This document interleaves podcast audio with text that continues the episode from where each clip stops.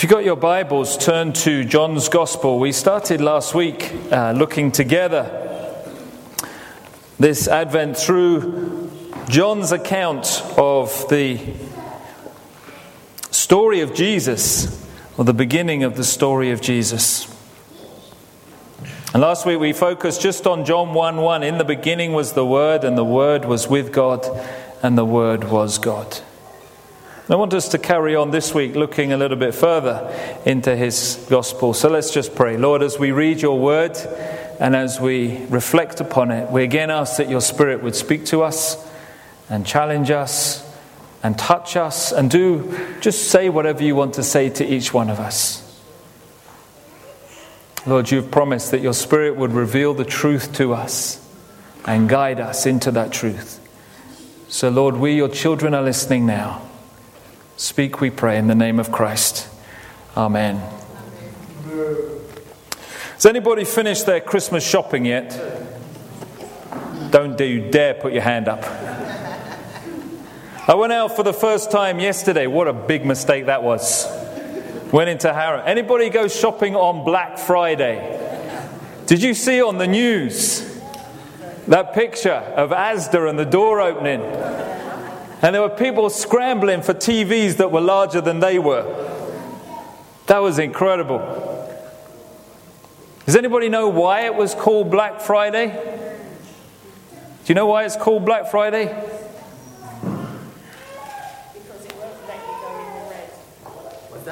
Because it won't let you go in the red. what do you mean? Because it's the last payday. Is that it? That's what my son said. It's the last payday. It's the first shopping day after the last payday before Christmas. So you've got money to be able to give away before you realize that halfway through December you're going to go into the red. Black Friday. Can you remember when you were young? Do you remember that gift? Do you remember one Christmas where you really, really, really wanted a gift. There must have been one Christmas where, above all the other Christmases, it stands out that there was one gift that you especially wanted. Do you remember that time? Can you remember it? Why don't you share it with someone? Don't share it with your mum, whatever you do, like, especially if you didn't get it. Can you remember one, where, one Christmas where there was something you really, really wanted? Santa, please, please bring me this gift. Do you remember that? There are those kind of special gifts, aren't they? Those special gifts. Have you got one? I'm listening now. What was your gift? You're going to share it? Not me. No? You haven't got one? We didn't get much anyway. Oh, you didn't get one? Get a scarf. Yeah. Oh, you're lucky to get a scarf. You know, there's sometimes you, you get those gifts that you really, really want. I heard about a, a, a little boy, he really wanted a, a basketball. And so he just, Santa, please. He prayed to everybody Jesus, Santa, anybody that's out there, please, I want a basketball. And you know what? Under the Christmas tree, he found this beautiful round object. Because they all, when they all had the tree up and the gifts were all there. It's a perfect sphere. And he went up and he peeked at it and it had his name on it. He was so excited. You know, because you know what kids do the whole way through Advent? It's the season where they drop hints, isn't it? Oh, if only I had a, a nice ball, I could go outside and play and leave you alone. Oh, if only. Do you think it'd be possible in the new year, Dad, to put a hoop up on the garage? You know, he was desperate. He was dropping hints all over the place. He saw this thing there. Christmas Day, he opened it. Do you know what it was? It was a globe of the world. He was so disappointed. All that hints, all that possibility. And then his parents brought him a globe. You know how I wind up Mr. Allison back there every year? All the time, really, because he plays tennis with me and he beats me more often than not. But so I thought I'd get in a little bit early, and I brought Mr. Allison a gift this year. Come on, Mike. Happy Christmas, mate. He's a church secretary, and, and he deserves a gift because he works hard on our behalf all year round. So do I put it here? You can open it right here. This is a gift, especially for you. I thought about you yesterday when I went to the shops, and I wasn't sure what to get you. And I thought this would be fitting for my friend. This is one proud Jamaican. You're going to get him out. You can get them out. You can try them on even if you like. what have you got, Mike? It doesn't have Jamaica on it. What is it? It looks like a British flag, but It looks like a British flag, but it's not quite a British flag. no. What is it, Mike? It's a pair of Union Jack boxer shorts from my good friend.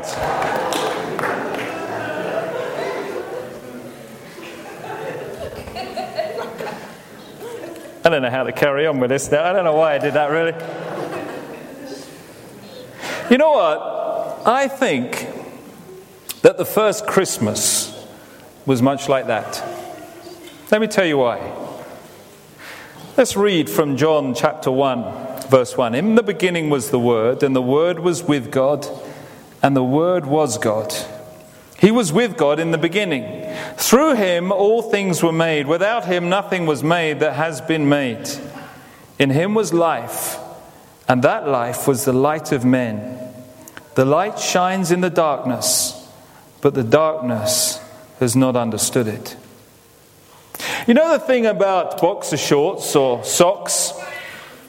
They're the kind of gifts that we all need, but you don't really want to get at Christmas. True? It's like a tie, isn't it? For a guy, you kind of need ties if you go out to work and you have to wear a tie, but you don't really want to get a tie at Christmas. Socks, you need socks. They come in useful. If you get a whole pack of socks at Christmas, come March, April time, you get them out and you break them out the packet and they come in useful. But you don't really want socks for Christmas. Those are the kind of gifts, any more than Union Jack boxer shorts. They're the kind of gifts that you smile and you say sweetly, Oh, thank you so much. But inside of you, it's going, What kind of gift is that? That's not what I wanted. I wanted, I wanted something fun and, and enjoyable and not something useful. In John's Gospel, it says this The light shines in the darkness, but the darkness has not understood it. In other words, Jesus came as the gift that we didn't really want, but the gift that everybody needs. The light shining in the darkness, but the darkness hasn't understood it. Now, why didn't the darkness understand? Why didn't humanity understand the need for Christ? Why did John write those words? The light shines in the darkness, but the darkness hasn't understood it. Surely, when the Son of God came, everybody should understand. Well, first of all, I think he didn't under, we didn't understand because of the manner of the delivery. Think about it for a minute. The Son of God comes at the most unexpected time. Have you ever lost something? You must have done. Everybody's lost something. Do you know what happens when you lose something? First of all, you hunt around for it, don't you? You go, now I've, I've lost this, I need it, I need it. Now, where can it be? Where can it be? And you start retracing your steps and going back there and looking everywhere you think it might be. And what happens? You can't find it. It's not there. I'm sure I must have left it there somewhere. Now, where is it? Where is it? Where is it? And then finally, what happens? You give up. And you go, well, okay, I guess it might turn up. And what you do is you then, instead of spending your time looking for it, you just log it in the back of your head, don't you? And you think, now, and what happens is you, it's there, it's, it's in the back of your mind, and you're kind of going around, and then you find, and you see something, maybe it's there. And you go over there and you start looking in those places. But you do it as you're going around your daily business, and still you can't find it. And then what happens? Well, then, then it kind of starts slipping a little bit. And then what happens is every now and again, when it kind of comes up that this thing that you've lost, you need it, then you go for a little mini hunt again, and then you go, Well, I didn't find it the first time, and I haven't found it where I thought it might have been all these other times. And I still can't find it. And then lastly, what happens is it slips completely out of your memory, and you forget all about it.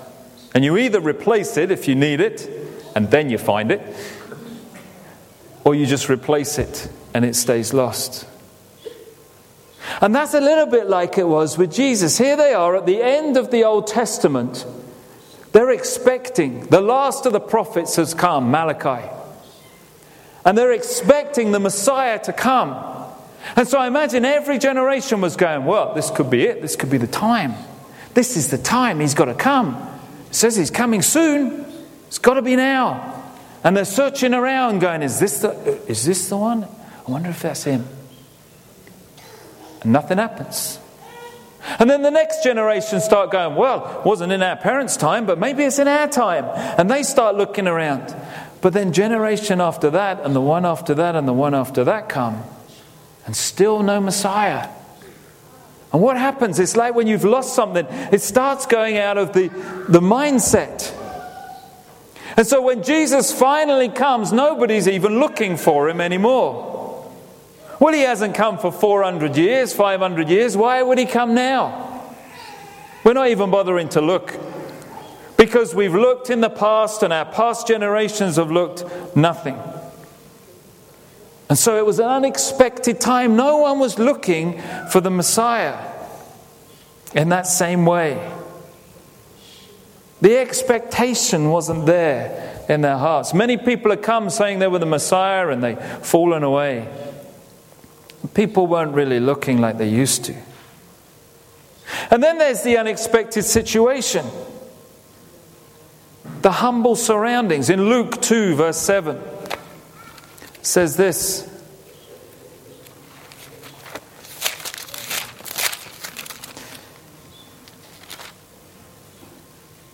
And she gave birth to a firstborn, a son, wrapped him in cloths, and placed him in a manger because there was no room for them in the inn. Where are the royalty born these days? I looked it up. Do you know where they're born? St. Mary's. But not just St. Mary's Paddington, in the private wing of St. Mary's Paddington. They reckon it costs at least £10,000 for every royal birth. That's how much it costs in the private wing at St Mary's, just in case you want to give birth, and that's now you know. That's where they're born. That's where royalty is born. You don't have royalty just turning up in a cab at Northwick Park Hospital. The, you know, the, the Queen's children don't just come along and they get a cab and they turn up and go, well, it's the nearest. It'll do. We'll just go to maternity like everybody else. No, they have it all organized, planned, it's all meticulous, sorted. Everything will need to be checked out in advance. There's, there's security measures and everything else that goes on. I used to work for the government years ago. And one of the things I was responsible was for an annual tour that we did for uh, um, just members of a certain committee. And some of those members, one of those members was the Queen's cousin on that committee. It was a nightmare when he was on when he came. We used to actually probably shouldn't podcast this, but we used to actually I used to f- phone up his private secretary and said, "When is he busy?" That's when we'll have our tour. Because when he came, we had to, they had to send the security forces, they needed to know every item of the itinerary. They had to go there to the hotel in advance, a week in advance, two days in advance, check it out. They had to check out the, the coach companies that we were using, the catering companies that we were using, everywhere we went for food or for anything else. They had to check it all out because he was a high profile security risk.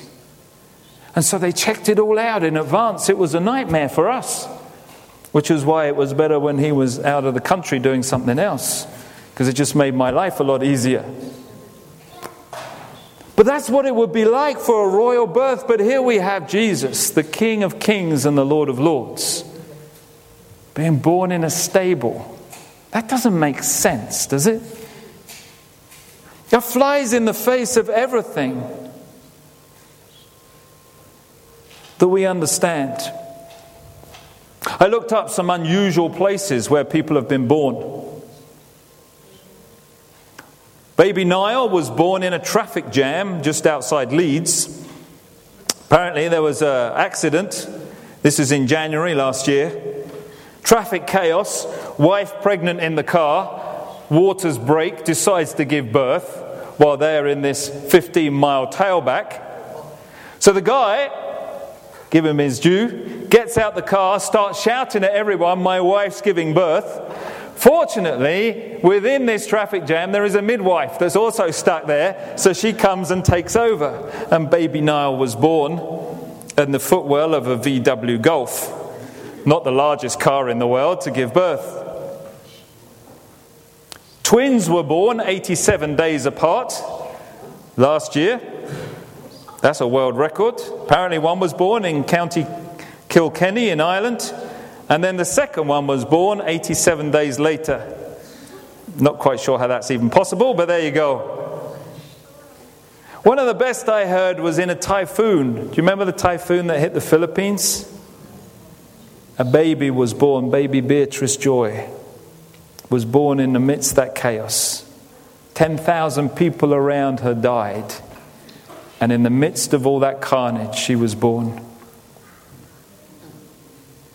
Last year, on the commuter train from London, Ashford, Kent, at 6:18 p.m., Sonia gave birth. Again, there was an off-duty midwife in the carriage at the time, which always helps. One of the best I like is in North Manchester General Hospital. They've managed to get the mother to the hospital she was there having contractions. They went into the lift and the lift broke. So she gave birth in the lift while the doctors and the nurses started shouting down what to do to the poor husband as in the lift of Manchester General Hospital in July 2012.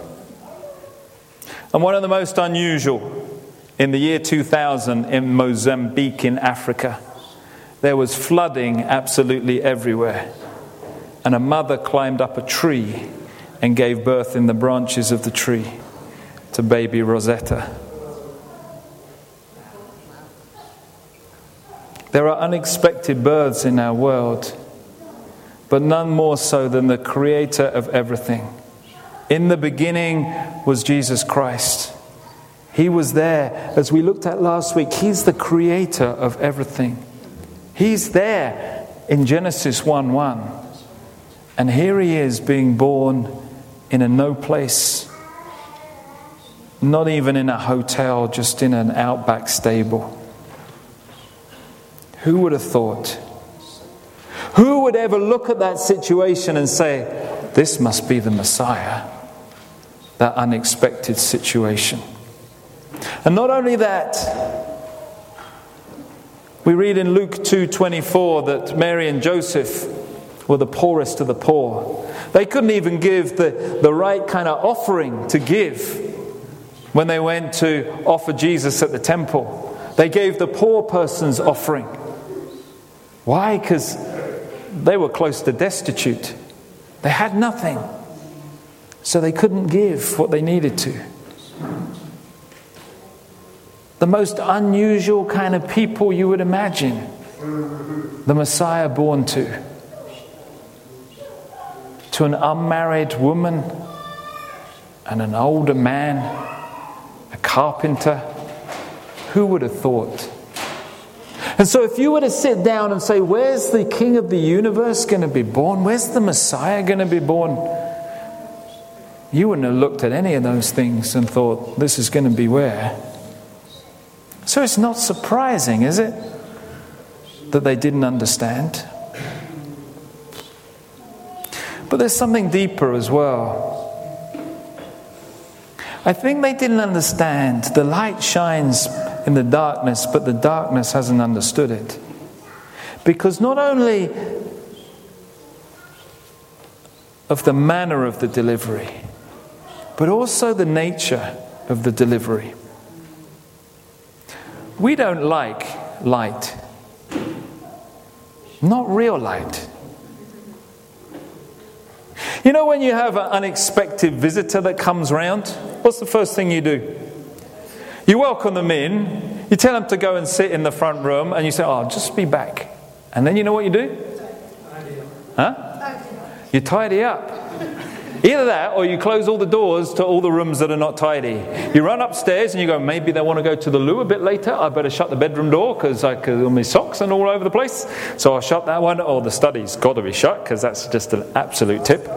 And, and so you shut all these doors so they've got a clean way through the doors and you say, Where, Where's the toilet? They say, It's the one that's open. so they know exactly where it is. We all do that. Why? Because we don't like light coming into our lives. We don't like people seeing the mess that we make, do we? And what is true for our houses when unexpected visitors come over, and we welcome them with a smile, but inwardly we're a little bit annoyed that they didn't check ahead of time, is even more true in our own lives. When the light shines in the darkness, it reveals what's around it. When we light up a place, it reveals everything that's around it. And often we become comfortable in the darkness and we don't like it. And how true is it that we prefer to keep those things hidden? How much of yourself do you keep hidden from others? We hide it behind these facades that we all wear behind all these things. You know, the Methodists in the past, they used to have their class meetings, and in their class meetings at the start, you know what they used to do? They used to have a big circle of people, and in the middle was an empty chair. And one by one, they would go into that chair every single week, each person in turn, and they would confess all their sins of the last week to the rest of the people there. Can you imagine doing that? Shall I break you into groups now and ask you to do that to one another? Why not? Can you imagine the openness that you would feel? It would be horrendous the first time you did it, wouldn't it? We'd all be sitting there for hours going, well, there was this, and there was this, and there was this. Oh, yeah, and this, and this. Why? Because we have all those areas that I'd say to you, you can see these bits of me, that's fine. You can show the light on these parts of me, but these other bits, they're going to stay in the shadows, thanks very much. Those thoughts that I have, I don't want you to know about them. That, that time where I lost my cool, I don't want you to know about that. You know that, that, that other time where I, where I did that thing, where I bought that really bad pair of boxer shorts for a friend of mine? You don't want to know about that, you know? All these things. We kind of hide it and we like it hidden. And we don't like the light coming into those dark places. Why? Because we have it all neat and tidy and sewn up. And I, and I have my life sewn up like that, which says these are the light bits you can see, and these are the dark bits that none of, nobody's going to see. I'm not going to let you see them. I don't want you to see these bits. Because if you see them, you might start thinking less of me. You might start seeing me in a different way, and I don't want that. So let me just keep it nice. Let me keep you with the light. And when Jesus came as the light of the world, the light, the life that was the light of men, we preferred the darkness. So then, why, why did God choose this way? Why didn't Jesus just come with all the the expectation that the Messiah was going to be. Why did he not just ride in on a white horse saying, Here I am, fully grown, I am the Messiah, I'm going to give you what you want? Why did he choose to come this way? Knowing that we would misunderstand, knowing that in our darkness we wouldn't understand who he truly is. Well, first, I think it's because of this. We expect Christmas, the Christmas story, to be really nice. We like it comfortable and trouble free, don't we? But the truth is that God wants to identify with our struggles. You know, so often we like the Christmas story really nice. I remember one time, one nativity service we did here a number of years ago. And the, the young people did the nativity service and they went up there by the crib and it was really nice. It was the usual chaotic nativity, you know, but it was really cool. And I went up to them and I said, What's wrong with this story? What, what are we missing here? And they were going, Well, I don't know. And I said, Well, and they'd all finished by then. And I said, Well, let's get Mary and Joseph back up. What else? And we got the angels and the shepherds and the sheep, and everybody was up there. And I said, What's missing? And they were going, No, nothing's missing. We've got it all there. And I said, This is missing. And I went into there and I came out with a bucket load of manure and I just tipped it all over the, the dais up there. And I said, That's what's missing. Because the Christmas story wasn't nice. We make it nice with all the colored lights and everything else, and it's, it's lovely. But the original story, it wasn't very nice. Imagine giving birth in a stable amongst straw. Do you know how painful straw can be when you're sitting on it? Imagine giving birth in that with all the, if there were animals all around and the mess and the dirt and the filth. There's no hot water bucket and scrubbing up, and it's just, it's not nice. And all the kids started to smell this manure and they're going, oh, this stinks, and they're all moving away from it. I said, but that's what it was like. And Jesus came as he did because he wants to say to us right at the very outset, you know what? I identify with your struggle. It wasn't nice for me. I could have come in a posh suite in the private wing of St. Paddington's, you know, uh, St. Mary's Paddington. But that's not what I wanted to say to you. I wanted to say to you, I understand your struggles. The writer to the Hebrews says it best. He says this in Hebrews 4:15. Therefore, since we have a great high priest who has gone through the heavens, Jesus the Son of God, let us hold firmly to the faith we profess. Listen to this. For we do not have a high priest who is unable to sympathize with our weakness, but we have one who has been tempted in every way, just as we are, yet was without sin. Let us then approach the throne of grace with confidence so we may receive mercy and find grace to help us in our time of need.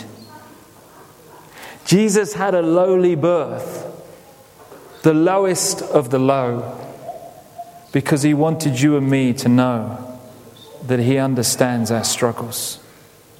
So that as we lift those struggles to him today, we don't have someone that was in the private wing. We have someone that was there in the dirt and the dust and the mire, just like we are sometimes. And we do a disservice to God, I think, when we sometimes sanitize the Christmas story because we hide the message of why Christ came. God wanted to identify with our struggles. But also, he, we expect the Christmas story to be like a, a royal gala, don't we? But what God wanted to set an example of humility for us to follow. You know, Herod's temple was just six miles away. Place full of gold and silver, magnificent. It would have been on the circuit of every National Trust member. You would have gone there, Gone to see Herod's temple. It was beautiful, historic building, amazing in all its color and brightness and, and, and just fantastic. And you'd go from room to room, just being awestruck at the sights. And while Herod was sitting there in his temple, Jesus was being born in a stable. Philippians says it, doesn't it? He gave up everything, became a servant.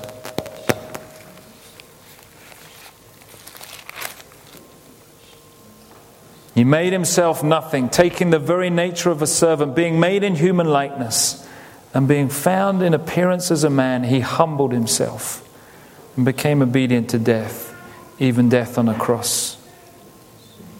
God humbled himself like that because he wants us to be humble too. What did Jesus do throughout his life?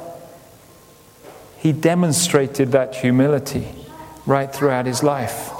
He spoke about it, he witnessed to it, he lived it. He said, The first will be last, and the last will be first. And in that upper room with his disciples before he was going to go and be betrayed and then go and be killed, what did he do? He took his clothes off, his, his outer garments, he knelt down and he washed their feet. And he said, This is what it means to be a follower of Christ.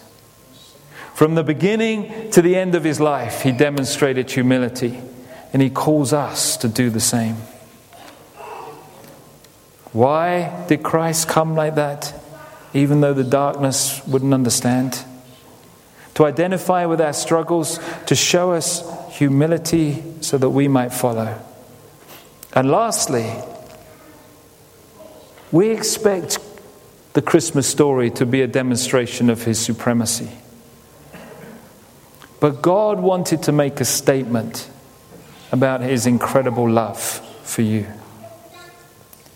For God so loved the world that he gave his only Son. What we want is the Christ of power so much, isn't it? Lord, we wish you would come in power so there would be no destitute in our world. Amen? Lord, we wish you would come in power so there would be no more violence in our world. Amen? We wish you would come in power, there would be no more sickness in our world. Amen? We want the Christ of power to come into our world right now, to fix all the problems. I do. My life would be fantastic if Christ came back and fixed everything, and yours would be too. And that's what we want the Christ to come in his power, his authority, to throw out evil in our world, to bring in that new world order there will be goodness and everything will be fantastic. But you know what? First, Christ needed to come and show his love. Do you know when we see in our world people of power? Generally, they don't have the love that goes with it, do they? They're powerful for a bit, and what happens with that power? It goes wrong, it corrupts, it goes terribly wrong, and everything starts falling apart. Christ came first in love. Because, first of all, we need to hear and understand and experience the love of God. Then Christ will come in power. Why do you think Christ still has the nails marks in his hands and his feet? Because when he comes in power, we'll recognize that he first came in love. And someone who understands love first then power has the correct perspective. It works in the right way. You can't have it the other way around. And the reason Jesus came, even though he knew the darkness wouldn't understand it, is because first and foremost he had to come in love. He had to come and demonstrate how far he was willing to go to show his love for you and for me. For God so loved the world that he gave his only Son, that whosoever believes in him may not perish, but have everlasting life. You know, at Christmas, we don't really want the Union Jack boxer shorts. That's why I've given my gift away. Because what we want is the power stuff. We want the stuff that's going to, you know, but actually, what we need, when Mike is going around in that drawer and his Jamaican boxer shorts have all been worn out, he's going to be thankful come April, May time for a pair of Union Jack boxer shorts. You know, he's going to think about this. I don't know how he's going to explain it to his wife, but anyway. You know, Jesus came not to give us what we want but to give us what we need. a demonstration of his love, an example of humility for us to follow, and someone that we know can identify in all of our struggles. As we journey this Advent through this Christmas, remember the Christ who came. You know, because it's in our struggles that we need to know of Jesus. It's in those times where we feel unloved that we need to know that He loved us that much.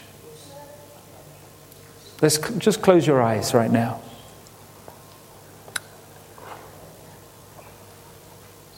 Lord, you know where we are right now with you. You know our struggles. You know those times where we feel unloved and abandoned. You know those times where we don't show the humility and pride gets in the way. Lord, I thank you. We thank you. That we don't just have the King of Kings and the Lord of Lords, the one who has the storehouses of heaven at his disposal to worship, but we have the light that shines in the darkness. That you looked at us and you saw what we needed. And we needed God, God's love. A love that broke every boundary, every barrier, that comes and floods our hearts. And in the midst of those struggles, in the midst of that unlovingness, in the midst of all that going on in our lives, you still say, I love you. Cast your burdens on me because I understand, because I've been there. Lord, whatever we're going through today, may we cast it on you. Because we have a great high priest right now. You're sitting at the right hand of the Father and you're someone who understands us, everything we go through. And you're willing to give to us from the storehouses of heaven because you first demonstrated the depth of your love for us. Lord, we thank you that your light shined in the darkness, even though the darkness didn't understand because it's in the darkness in our lives that we most need the light of Christ. Shine in us, we pray, as we journey this Advent. For we ask this in the name of Christ. Amen.